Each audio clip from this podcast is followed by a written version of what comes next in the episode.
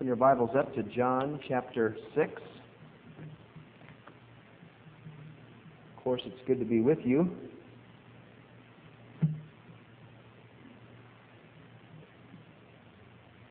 John chapter 6 is broken up into uh, four basic sections. Uh, the first section is the first 15 verses of the chapter, and that deals with the feeding of the 5,000. Uh, of course, there are several miracles that Jesus did, but uh, the feeding of the 5,000 is, is probably uh, not necessarily more important, but it's unique uh, in that all four Gospels record it, which is not true of all the miracles of Jesus. Uh, not all of them are told, are told in all four Gospels. This one is. I mean, you have the feeding of the 4,000, uh, but that's not in all four Gospels uh, like the feeding of the 5,000. So it's a very important miracle. Verses 1 through 15 give all the details of that. Towards the end of those verses, uh, verses 14 and 15, after the miracle is over, you have the 5,000 crowd that's there. They're going to make Jesus king, uh, even if by force. Uh, and Jesus retreats from them, and he goes up the side of this mountain, even leaving the disciples there by himself, and he remains there.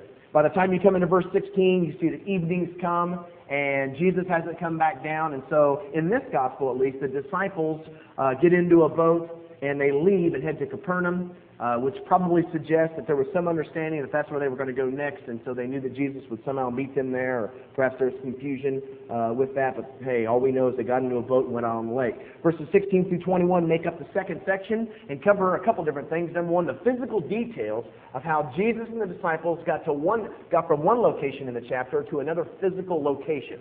The disciples took the boat. Jesus takes the shortcut and trods across the water. Probably would have done that myself. So verses 16 through 21, well, I would have swam. Probably should add that in real quick. Haven't walked on water.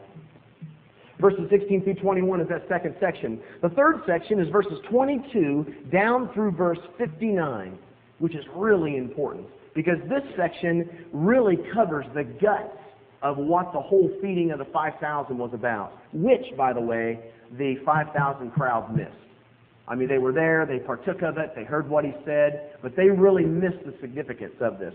So this whole conversation, uh, and part of that we're going to look at this evening, is about the details of, hey, what was so significant about the feeding of the 5,000? And that's verse 25, I'm sorry, verses 22 down through verse 59. Verses 60 down to the end of the chapter is the address to the disciples themselves, and of course, many of them turned back, and you have 12 that are left, and Jesus addresses them. So it's really a phenomenal tra- uh, chapter. To give you a basic, brief description of where we're going to be tonight, we're going to be looking at verses 27. No, not verses, just we're going to look at verse 27. What's taken place is the Je- uh, Jesus has been up on the mountain. The, uh, the crowd sees him retreat to the mountain. They know that the disciples were left there. And uh, evening comes, the disciples take off, they head out, and eventually uh, the crowd uh, stays there all night long, and, and, and they do not see that Jesus has come down the mountain or walks across the water to the disciples, so they're kind of left there. So you have some boats, uh, some boats that show up from Tiberias, probably scholars saying, hearing of the miracle. I mean, think about the, the massive miracle that was and the feeding of all the crowd. And so you have people coming from Tiberias. I mean, who wouldn't? It's free lunch. And so they come over to see Jesus. And when they realize that Jesus is not there, they take off and look for him. So verse 25, you enter into how they come into Capernaum, they find Jesus, and actually Jesus is teaching in a synagogue. So they come and they track him down to a synagogue and they ask him a, a phenomenal question, Rabbi, when did you get here? When did you get here? And so uh, Jesus just addresses them. And what you have is, and this is really important, Jesus is familiar with this group. We've been faced with groups like this. One of the things we're finding, and of course, obviously not your church, but one of the things we've been finding in, in, in some of the churches uh, today is there's just an apathetic deadness to the church. I mean, there's no life, there's no excitement. It's, it's literally the church kind of seeps into this business type mentality uh, we do the same thing every Wednesday night. We do the same thing every Sunday night. We do the same thing every Sunday morning. It's the same old stuff, the same old messages, the same old songs. I mean, it's just, and the churches and the churches die. They dwindle. They dwindle. And of course, they'll end up selling in some Pentecostal church, the building that is. So you have this apathetic spirit, really, that's pervading the church, and, and, and there's a problem with it.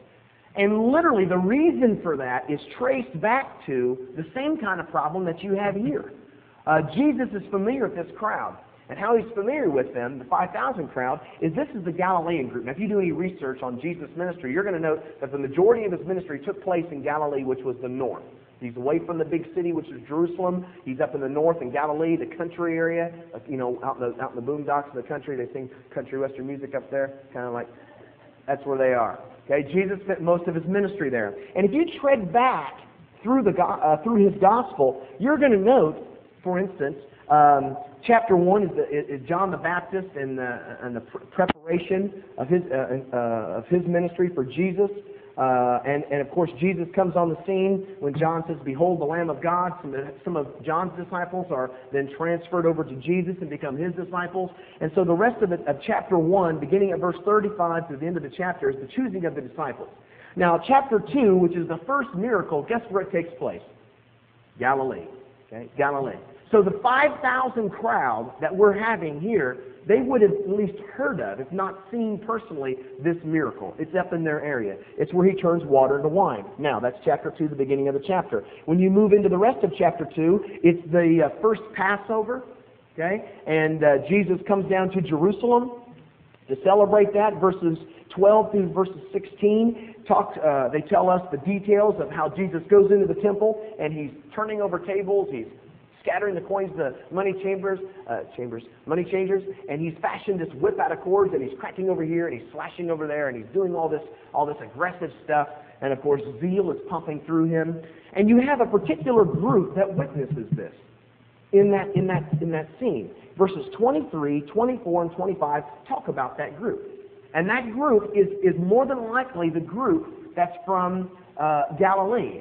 Now, it doesn't say that in those verses, but there's a typical way, hear this, there's a typical way that Jesus responds to the Galileans. There's a typical way. Every time he's confronted with them, he talks about them the same way. And so we're suspecting that, hey, verses 23, 24, and 25, these individuals are probably the group that's come from Galilee. Listen to how uh, John describes it. Verse 23 of chapter 2.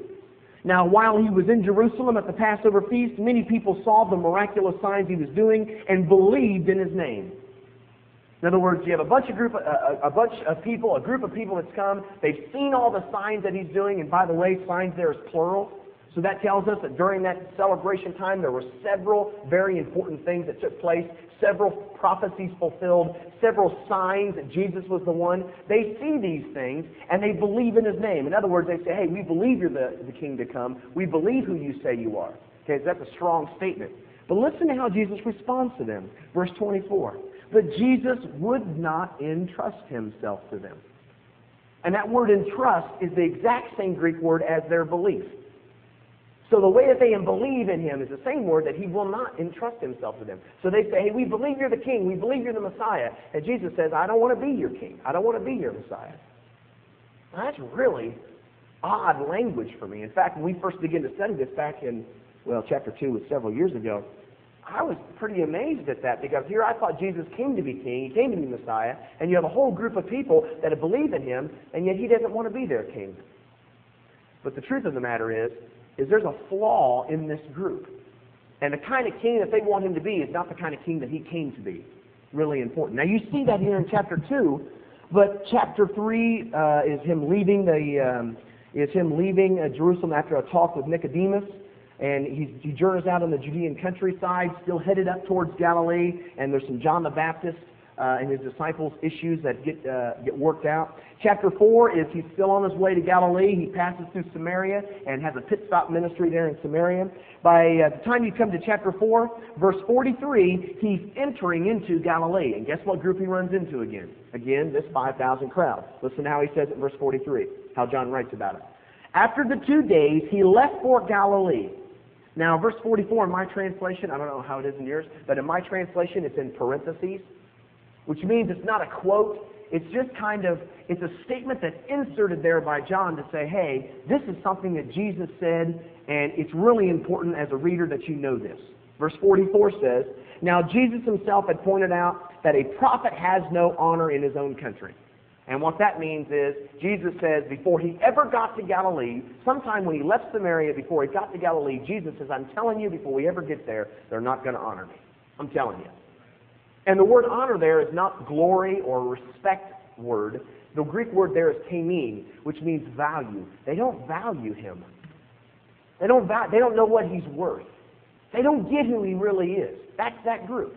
And Jesus tells them that before he ever gets there. And he comes into town, and again he's proved rightly in light of what takes place. And that's all told to us at the end of chapter 4. Chapter 5, Jesus goes back down to Jerusalem for another miracle. Chapter 6, he's back up into uh, uh, Galilee again, and it's, it's in that area where he does the feeding of the 5,000. And again, now, now get this. Verses 14 and 15, it's this repetition. Verses 14 and 15, uh, he does this miracle, and they want to make him king.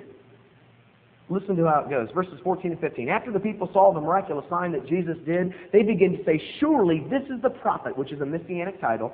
Surely this is the prophet who is to come into the world. Jesus, knowing that they intended to come and make him king by force, and they would have to make him king by force because he didn't want to be their king, withdrew again to the mountain by himself. Now that is four times that he's run in to this crowd. Four times he's run into this group. And he doesn't want anything to do with them. Every time he encounters them, every time he embraces them, every time that he's amongst them, and they want to identify uh, themselves with him, they want to have him as their king, Jesus has, has reluctance. Now, throughout the whole of chapters 1 through 5, and now into 6, I've always wondered, well, I have speculation as to why that's true. I mean, I could probably guess over looking at the passages why Jesus wouldn't want to be linked with him, but he's never come out and said anything until now. In chapter 6, he finally, in our passage, he finally addresses the group. And you would say, what's their problem? First off, verse 25 and 26. When they found him on the other side of the lake, they asked him, Rabbi, when did you get here? Listen to what Jesus says. Jesus says, I tell you the truth, you are looking for me, not because you saw a miraculous sign, but here's the reason. You aren't looking for me because you saw a sign that I'm the Messiah. And basically, that I'm the one who I've been, uh, who I'm the one who I've been saying that I am. I'm the, I'm the fulfillment of what God has established in the kingdom. I'm the Messiah. You're not seeking me because you saw a sign. Here's what they're seeking. He says, but you're, you ate the loaves and you had your fill. That's why you're seeking me. You ate the loaves and you had your fill. Now, we did a word study, uh, and this is another study, but I'll just recap it. The whole statement of you ate the loaves and you had your fill, that's not like you ate the loaves and now you're full. There's a couple different Greek words for fill that are used in the New Testament. Um, one Greek word, which literally means like to fill a container. If I had a bucket and I were to fill it from the bottom to the top of water, there would be a Greek word for that. It's filled up. Can't put anything. Uh, put, uh, you can't put anything else in. That word is used back in chapter six at the feeding of the five thousand and verse twelve when they had when they had all had enough to eat. That's that word. Had enough to eat. That's the word fill. In other words, they'd eaten and eaten and eaten until they were filled up. They opened their mouth, the fish would pop out. Okay, they're full. Okay, they can, you can't fit any more in their body. They are full. But when you come down, get this. When you come down into the passage of what Jesus just said, hey, the reason you're looking for me is because you ate the loaves and you had your fill. The Greek word doesn't describe being filled up. The Greek word literally describes a state of satisfaction. Jesus said, the reason you're looking for me is you're satisfied with the food. See, they weren't after him. They were satisfied for what he could give them. Folks, there's a, and teens, you've got to get a hold of this. See, I seek Jesus for Jesus. I don't seek Jesus for what he can give me. See, this group wasn't seeking him for him. They were seeking him for what he could give them. And when he got, when they got the food, oh, don't need you anymore. Oh, don't, I mean, don't leave very far because we're going to be hungry in about five or six hours. But hey, we're satisfied with the food. They're content with the food. See, this group was never into him. Uh, they're into what he could do for them. That's this group. And you understand, they picked this up from the leaders of Israel uh, which we're going to deal with here just in a bit. But this is, this, is a, this is a spiritual problem in their life. It's the first time that Jesus has addressed it. He said, The reason you're looking for me is not because of me, but because of the food. You're satisfied with the food. Now, our passage goes a step further, and Jesus deals in verse 27 with basically three things, and they're just laid right out for you, and we'll walk right through them. It's really easy. The first one he's going to deal with is the, their seeking. Okay? They are seeking Jesus. And what does that mean? Okay? They're seeking. The, sex, uh, the second thing is, is that they're seeking, but they're seeking food, and what kind of food are they seeking? And the third thing that we're going to deal with in the passage that Jesus actually highlights is there's this approval. Okay, there's this approval that he's talking about. So we're talking about seeking, what they're seeking, and there's this approval that's attached uh, to this whole passage. Okay, the approved food. Number one, the seeking. Uh, when I was in college, um, of course, uh, took theology class and that kind of stuff. Um, we had this professor, and uh, he was really good with the Old Testament. And we did a study of Genesis. Uh, what was that passage? It was Genesis chapter 2, verse 7. The first uh, part of Genesis is God created this, He created that, He created this, He created that, He created this, and you go down through the list. And of course, He gets to man. God created man in His own image. He said, Hey, I got an idea. Let's make man, and let's make him in our own image. And uh, of course, the rest of the Godhead said, Wow, great idea. I thought of that too. Let's do it. So they make man in His own image. Well, when you go down in the next chapter, he begins to talk about the details of the creation of man, which is really neat. Now, he says that he created man out of the dust of the earth, okay, grabs dirt, creates a man out of it, and then he breathed into his, and the literal language there is face, but it's, we, we translate it nostrils. He breathed into his nostrils the breath of life, and the man became, in Greek, says the man became a living psuche.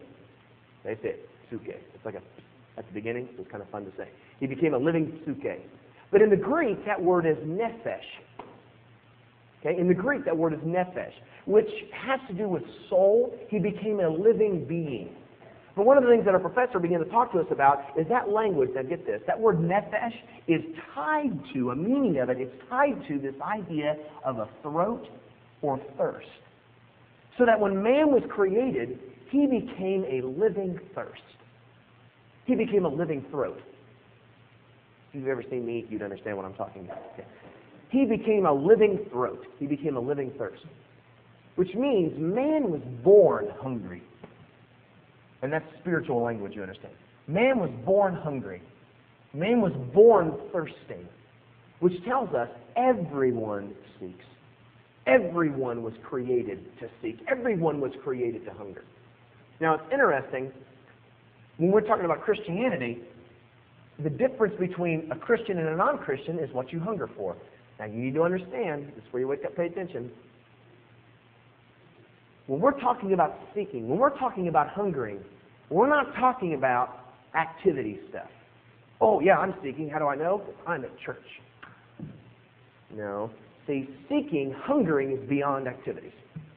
And you could show up to church on Sunday and never be seeking. You could show up to church on Sunday and not be hungering. And you understand, and this is huge for this group, because this group is doing all kinds of activities. But Jesus is absolutely addressing an issue in their life they're not seeking. There's a problem with them. What is it? They're not hungering, man. They're not after him. They're not, it's an internal drive type of thing. I've looked for illustrations on how to talk about this, and I have to go back into my own life. Um, you ever met anybody that just was really into football? See, seeking is, get this, the way you would describe seeking, and this should make sense, the way you would describe seeking is the want to versus the have to. See, why do you play football? Well, I got to do it. Oh, man. It's just something on the inside. Yeah, I, just, I love it, man. I think about it during the day. I, uh, uh, I met some guy out in Oregon a while back, and uh, this is a part of another message we've, we've given. But this guy was, he was into football, and he was like, he played this fantasy football stuff. I don't know if you ever heard of that. He was like, and his everybody has groups and leagues. His group was like 80 people, which I guess is bigger than the normal fantasy football league. But he was in the top four or five, if not number one. Um, I mean, every every week, and they do that thing weekly. I guess is what he would do. Here's what, if you're familiar with fantasy football, what he would do is um, you watch all the games. He would have TiVo. You watch all the games every week. You record them and you keep stats. And he had a notebook. You keep stats on how every player, okay, on and every position on every team, how they did and yards. I'm not just like, did they do good? Yeah, they didn't do bad. No, no. How many yards they had, how many passes. There's websites you can go for this kind of thing. And he charted all of that all week. Now, at the end of the week, based off that charting, he projected, based off of that week and the weeks prior, how he would do the next week. And then he would pick the best possible team of every position of every team and build his fantasy football team. And he was, he was the best. He was consumed with that. And I asked him, I said, how? I said, that's like a second job, isn't it? I mean, but see, that was a want to in him. I mean, that was a burn inside of his bones type of thing. Uh, I'm into online gaming to, to some extent. I like uh, playing online games. Um, it's a, a, kind of like a risk type of game, online gaming. And there are people that I play against that are absolutely, that's their God. I mean, they're driven by that thing. Uh, I made a friend with the guys in Canada because you play people all over the world. This guy's got $18,000 in debt. Off a credit card debt from playing this stuff. I mean, he's into that. Now, you look at those guys, and I mean, they stay up sometimes for 36 hours and play and get two hours sleep and they think about it and read about it. Now, that's what you would describe hunger. Now, what's interesting is you go inside church one time, sometimes and you meet people and they say, oh, yeah, I'm seeking, but they can't stay awake in church. That's not only pathetic, but that's a spiritual problem. And of course, not you guys. But we go to we, we go to church after church after church after church, and people say that they're hungry and they're seeking in there. If that's seeking, I don't want it. If that's not seeking the way that it's described here, are you with me? I mean, that's really important. That's really important. See, to say that I'm after Him, to say that I'm seeking, to say that I'm running after Jesus, I mean, that's not hard to pick illustrations for that kind of stuff. It's what drives you. It's the want to versus the have to. And what I found, and we get this with our interns, I can't instill in my interns the want to. I'm finding you either have it or you don't. See, I can beat them over the head and make them come to church every Sunday, and I can do that to my son. I can control him, I can manipulate him, I can bribe him, I can do anything. But see, Jesus Christ is the only thing that can get the want to in that guy. And so unless they start listening and responding to Jesus, they'll never want to, which tells you whoever's not seeking, they're not wanting Jesus. Which means they'll eventually go to hell in spite of their church attendance. Everybody shake their head. In spite of their tithes, they will not make it to heaven. Because what we're talking about in terms of Christianity is beyond activities, it's a seeking thing. It's a hungering thing. It's a passion thing. It's a, it's a hymn kind of thing. This group is lacking in that. And Jesus says, listen, I'm addressing you on your seeking. And how do you know that? Because you look in the passage, and Jesus, now what's interesting is, get this, they are seeking. They're just not seeking Him. They are motivated. It's just not about Him. I mean, they're, they're, they're driven. It's just not about Him.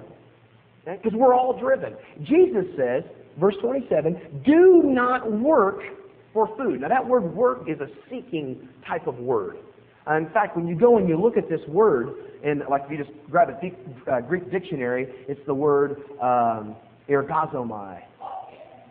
Get a T-shirt that says it on there. It's kind of cool. It's ergazomai. Okay, but it's Greek word ergazomai, and it literally means to labor in a field. okay, first aspect. It means to labor in a field. I labored in a field earlier this week. Kind of like a field. It was my grandma's yard, and uh, while I was laboring mowing the yard, which was a piece of cake, I thought back when I was in the Marine Corps. we was in the Marine Corps. They would uh, they would only we was in an area, and you would, you wouldn't think the grass would grow much in California, but it did. And we would only we'd only cut it like once a month. Well, by that time, no lawnmower on the whole world could cut the thing. You know, I mean, so they gave you these. Uh, Earl, you might remember these back in your day. Uh, they had this long stick with this like thing on it, and one and you, what's it called? Oh, so you had one too as a girl. Okay, so uh, you go through and you just and that I mean you talk and we do that eight hours a day for two or three days once a month, and uh, I mean it just wore you out. I mean, absolutely wore you out because you're going thick. And then we had rattlesnakes to mess with and that kind of stuff, and you couldn't kill them because it was preserved. So you had to throw them around, and it was just, I mean, it was just so you were just going at this, and you, I mean, it just absolutely wore you out. That's the idea of that word. Now, now we're not talking about activity. How am I seeking? Oh, because I mow the church lawn. No, no, not, it's not seeking. We're not talking about activities. Now get this. We're talking about the in, get this, this is phenomenal. We're talking about the internal drive of an individual that literally produces work.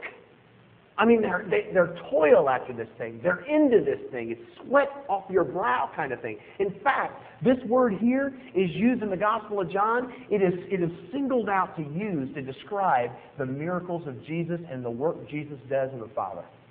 This is the kind of work. By the way, do you know that Jesus does not use this word for any other thing that he does? Jesus has all kinds of activities, is what I'm saying.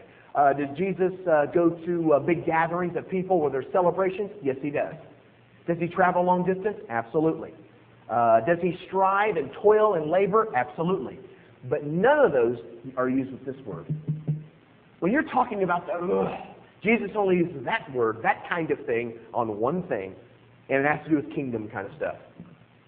Okay? The drive inside of Jesus uh, it, it is channeled in working. For instance, you know, people may see me play basketball, and I work at that. People may see me on my online gaming, and I work at that. But there's a whole nother level of work that we're talking about in terms of kingdom stuff. You think I get excited about basketball? Oh, you haven't seen me about him. Do you, do you think I really work at some of my, my activities in my life, some of my you know, football, basketball, what have you? Hey, you should see how I work for the kingdom.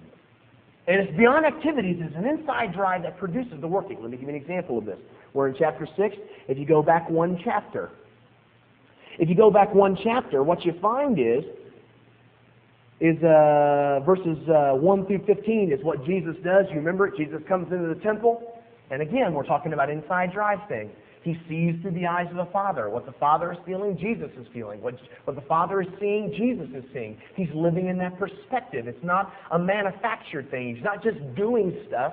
I mean, he's literally living in the presence and the flow of the Father. He comes in the temple. He sees right outside the temple walls this man who's been uh, a cripple for some large majority of his life, probably 38, 40 years of his life. He's been a cripple. Jesus comes up and speaks healing into his life.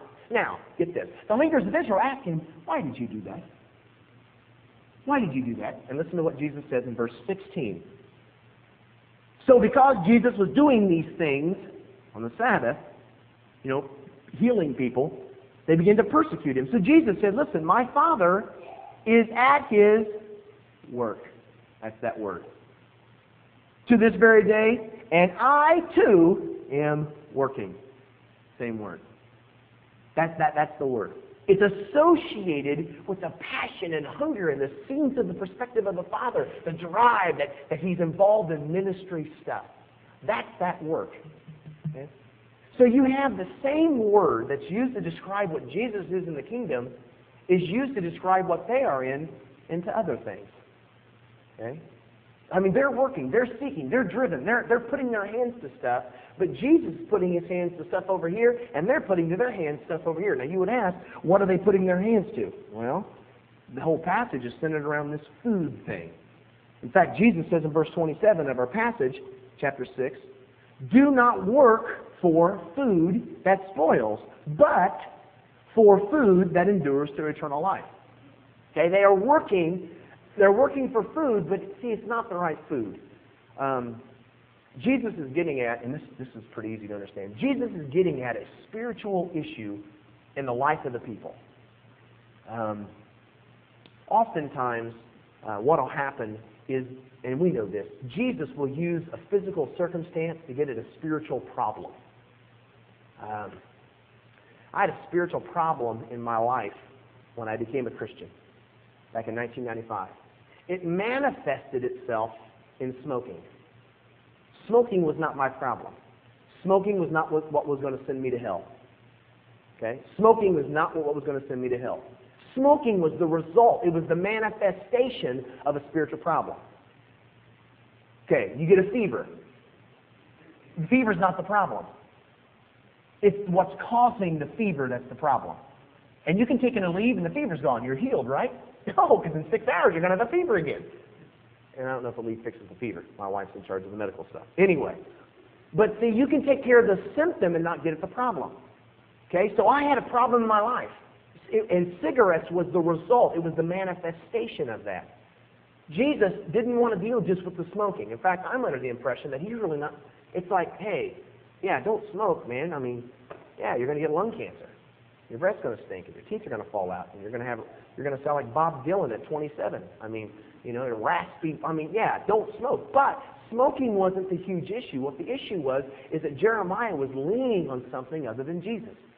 Every time I was stressed, every time I was pressured, every time I was under the gun, every time I was under the heat of things, what, I, what would I do in frustration? I'd reach for a cigarette. And Jesus says, I don't want you reaching for anything but me. Now, what I found in my life is, is you know, church people, we're too holy to have cigarettes, so we substitute that with, okay, I'll help you, coffee.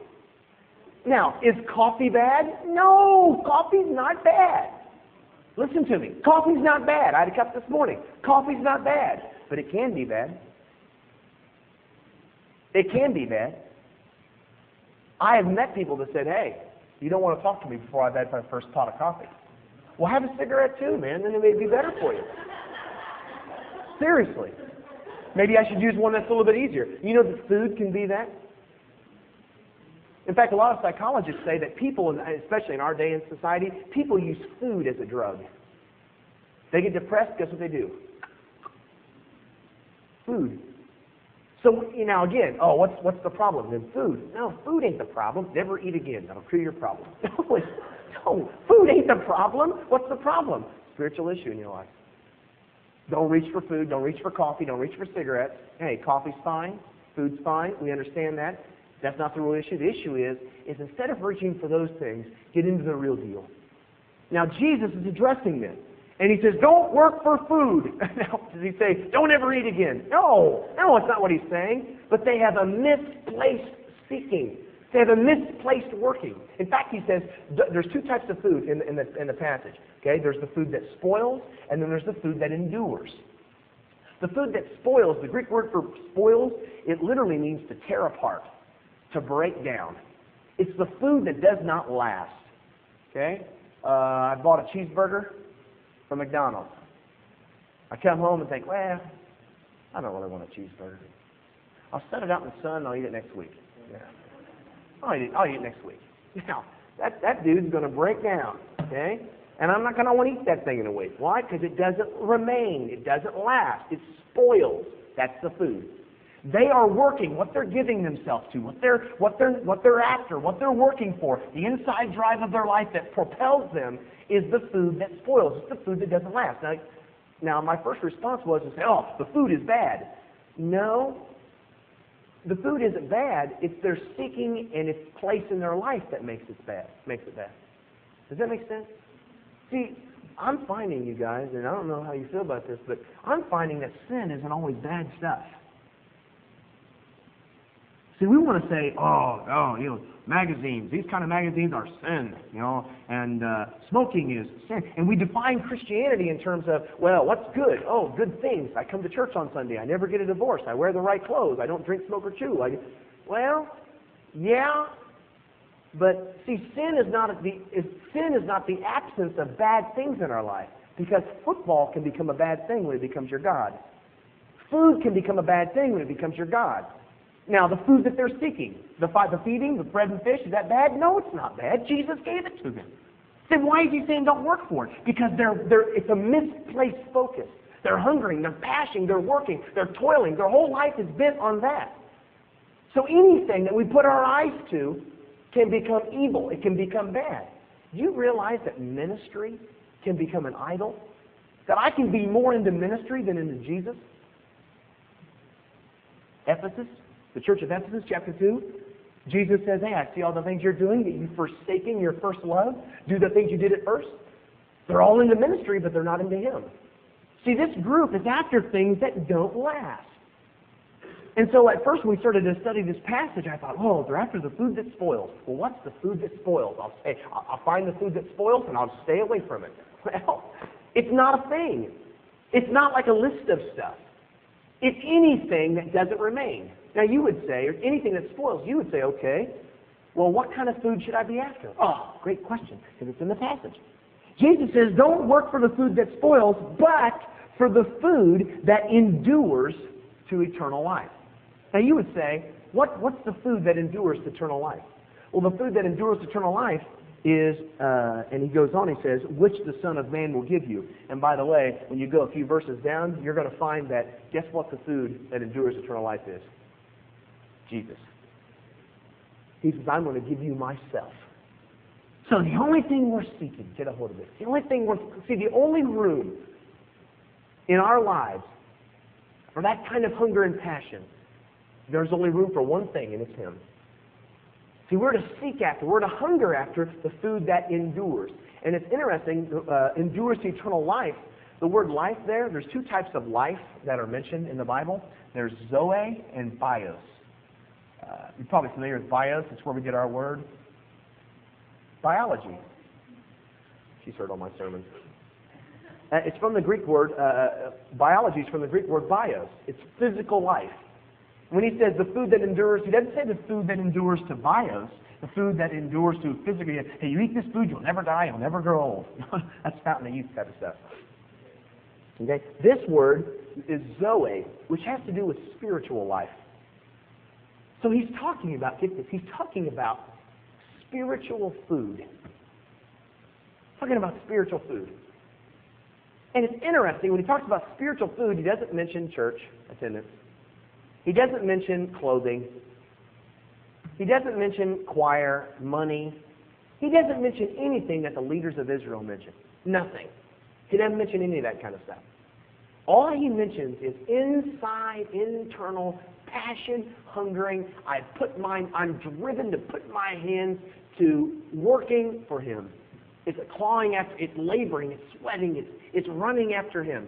It's getting into the food that endures to eternal life. There's a, literally, the result of my hunger and passion after Jesus is the spiritual content life of my life. It's spiritual food that he's talking about in the passage. Now, he talks about this, this seal. Uh, there's a seal of approval. Here's what he said, verse 27. It's a command. Do not work for the food that spoils. Hey, don't work for the stuff that does not remain. It's not that that stuff is bad, but we don't live for it. See, it's not that uh, my online gaming is bad. It's not bad. In fact, there's Christian online gaming that I play. So it's not bad. But I can't run after that like I run after him. Okay? It's not that football's bad, because football's not bad. But if you run after football in the way that you should be running after Jesus, it becomes bad. Okay? So it's not that the food's bad. It's just that that stuff is worldly. It's that stuff that's here today, gone tomorrow. It's not bad. In fact, some of that's necessary. It's got to be in your life. But hey, it, it's not the you're not to be after that like you're to be after Him. Okay? And the word that he uses to describe the working after Him is is the word working. It's ergazomai, and it's an internal drive kind of word. Uh, this is always, and we're pretty much adults here tonight. Uh, how do you talk about this? I don't have to make myself be hungry for food. It's not something you have to discipline yourself for. You know what I'm saying? Just go without eating for 12 hours, and guess what your stomach's going to do? Wouldn't it be sad if you never had that spiritually? I mean, seriously. If you come to church week after week after week after week after week, teens, I just, it's called deadness, man. It's lethargy. It's it's just. It's lukewarmness. It makes him sick. It's, it's not having that internal hunger. You pick certain bodily drives that you have, you know, the stuff that our hormones is attached to. See, you don't have to make yourself. I should stop that. You don't have to. I don't have to. Oh, I got to go home and hold hands with my wife. What are you talking about? I always want to hold her hand. You're too old for that, I understand. Okay. It's, it's, it's, you don't have to discipline yourself into that. It's natural hungers. That's, that's the word working here. It's, it, that's what it, it, it's, it's a direct result of the internal hunger I put my hands to kind of stuff. And of course, what are we putting our hands to? That's we're driven behind to get our hands. It's into Him. We're working for Him. Now, He says at the end of this, do not work for food that spoils, but for food that endures to eternal life, which the Son of Man will give you. Then he says this, on him, this is me, on him God the Father has placed his seal of approval. Now, there are several different seals. I got a few of them here, listen. There were several uh, seals that were used uh, in Jesus' day and culture. Okay, uh, the Greek word seal was used in several different ways. One way it was used was uh, had to do with like seal up or secure something. And where that word is used, and we looked at the passage this morning, was in Matthew chapter 27 where they sealed the tomb. So they went and made the tomb secure. That's our word. They went to, uh, to the tomb. They went and made the tomb secure by putting a seal on the stone and posting the guard. So actually, it wasn't secure; it's sealed. So they went and made the tomb secure by putting a seal on the stone and, and posting a guard. So in other words, it's, it's an off, it, they are sealing that. It's, uh, it's secure. Hey, it, it's been closed. No one's been inside. That, that's how that word is used uh, in the New Testament. Another way it's used is a sign of authentication or ownership.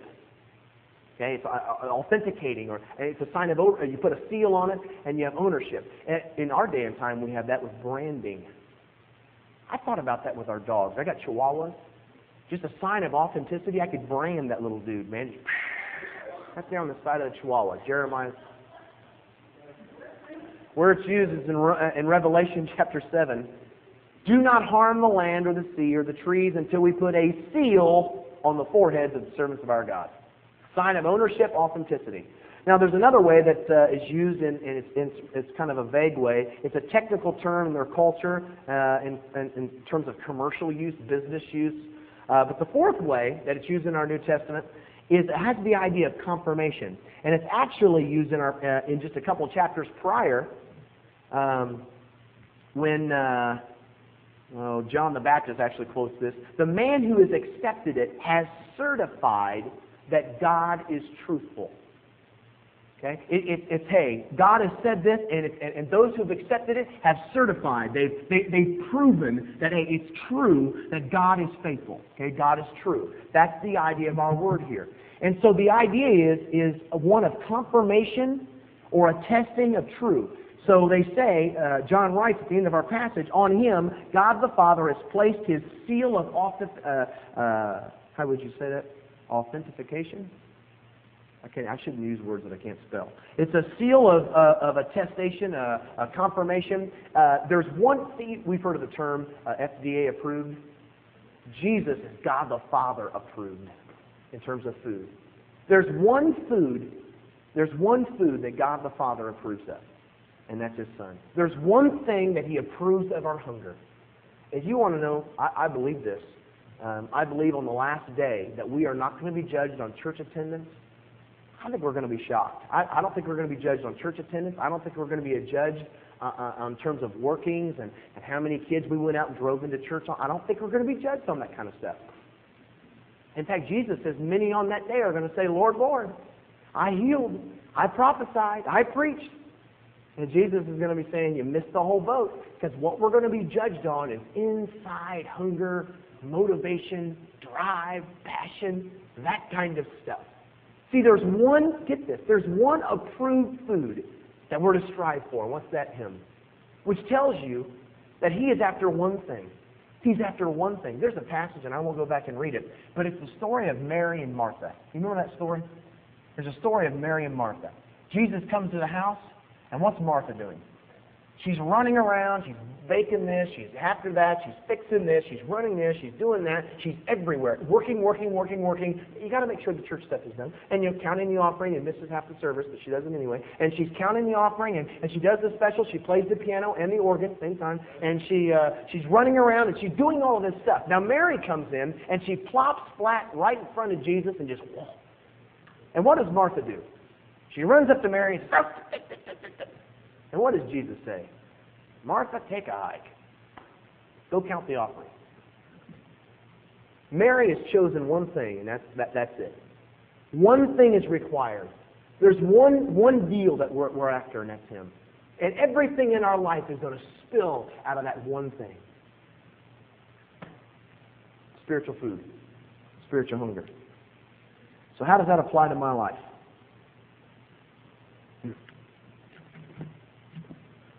I've, wa- I've I've been to places before, and it's not a, you know, I mean, I'm probably wrong most of the time, but I've been to places before, and you walk around and you think, these people are starving to death. I mean, really, they are absolutely starving to death. There's no passion. There's no excitement. There's no hunger. I mean, they sing the same. We sing these songs, rejoice, rejoice, and we're singing them, rejoice. We were looking around. It's just,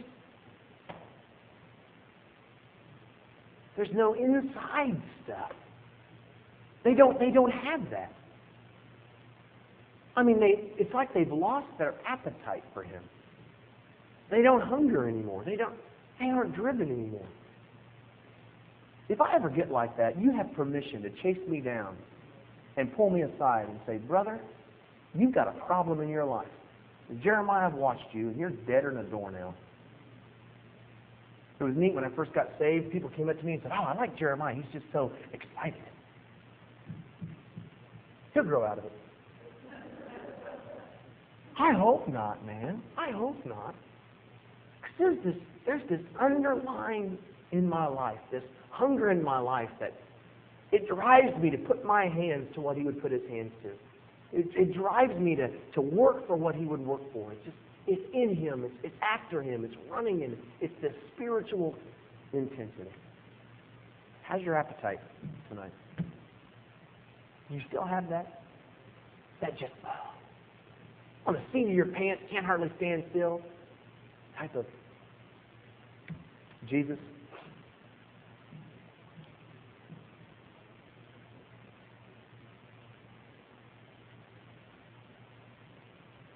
Forgive me in my life for hungering for food that does not endure. Giving myself to the things of this world in the way that I should be giving myself to you. In the name of Jesus, Father, save me for save me from preaching for money. Save me from that. Wouldn't it be terrible to work for money? I don't want to be there. I go work overtime. I give my life to that kind of stuff. Why? Well, paying the bills. Jesus, I don't want to live there. I don't want to work for food that spoils. I don't want to put that on a higher priority than you, Jesus. Don't let me work for my position, my title. Jesus, don't let me work for a hobby. I mean, it's not bad to have hobbies. It's not bad to go camping. It's not bad to, I mean, we have to earn money. We have to go out. We have to have a job. Jesus, let me just, let, let me have one thing in my life that I can describe as working for. I'm working for you. Anything I put my hands to, you're behind it. You're what I'm striving for. You're what I'm hungering for. Yes, I have a job, and yes, I go down, and yes, they pay me, but I'm a missionary there. Yes, I have to go to high school. Yes, I have to study. But I'm putting my hands to I'm putting my hands to you, Jesus. I'm striving for use me in the midst of my high school. Thank you for the opportunity of being with you this evening. I pray that you'd stretch us. I pray that you'd do whatever you need to do to kindle that back in our life and perhaps some crazy chance that's never been there, Jesus. Would you, would you strike inside of us a fire that will not go out? Would you ignite our passion for you? Would you, would you turn on the little, the little switch inside that makes me hungry? Let me burn for you. I give you all the praise. And Father, we ask these things in the name of your Son, Christ Jesus. Amen.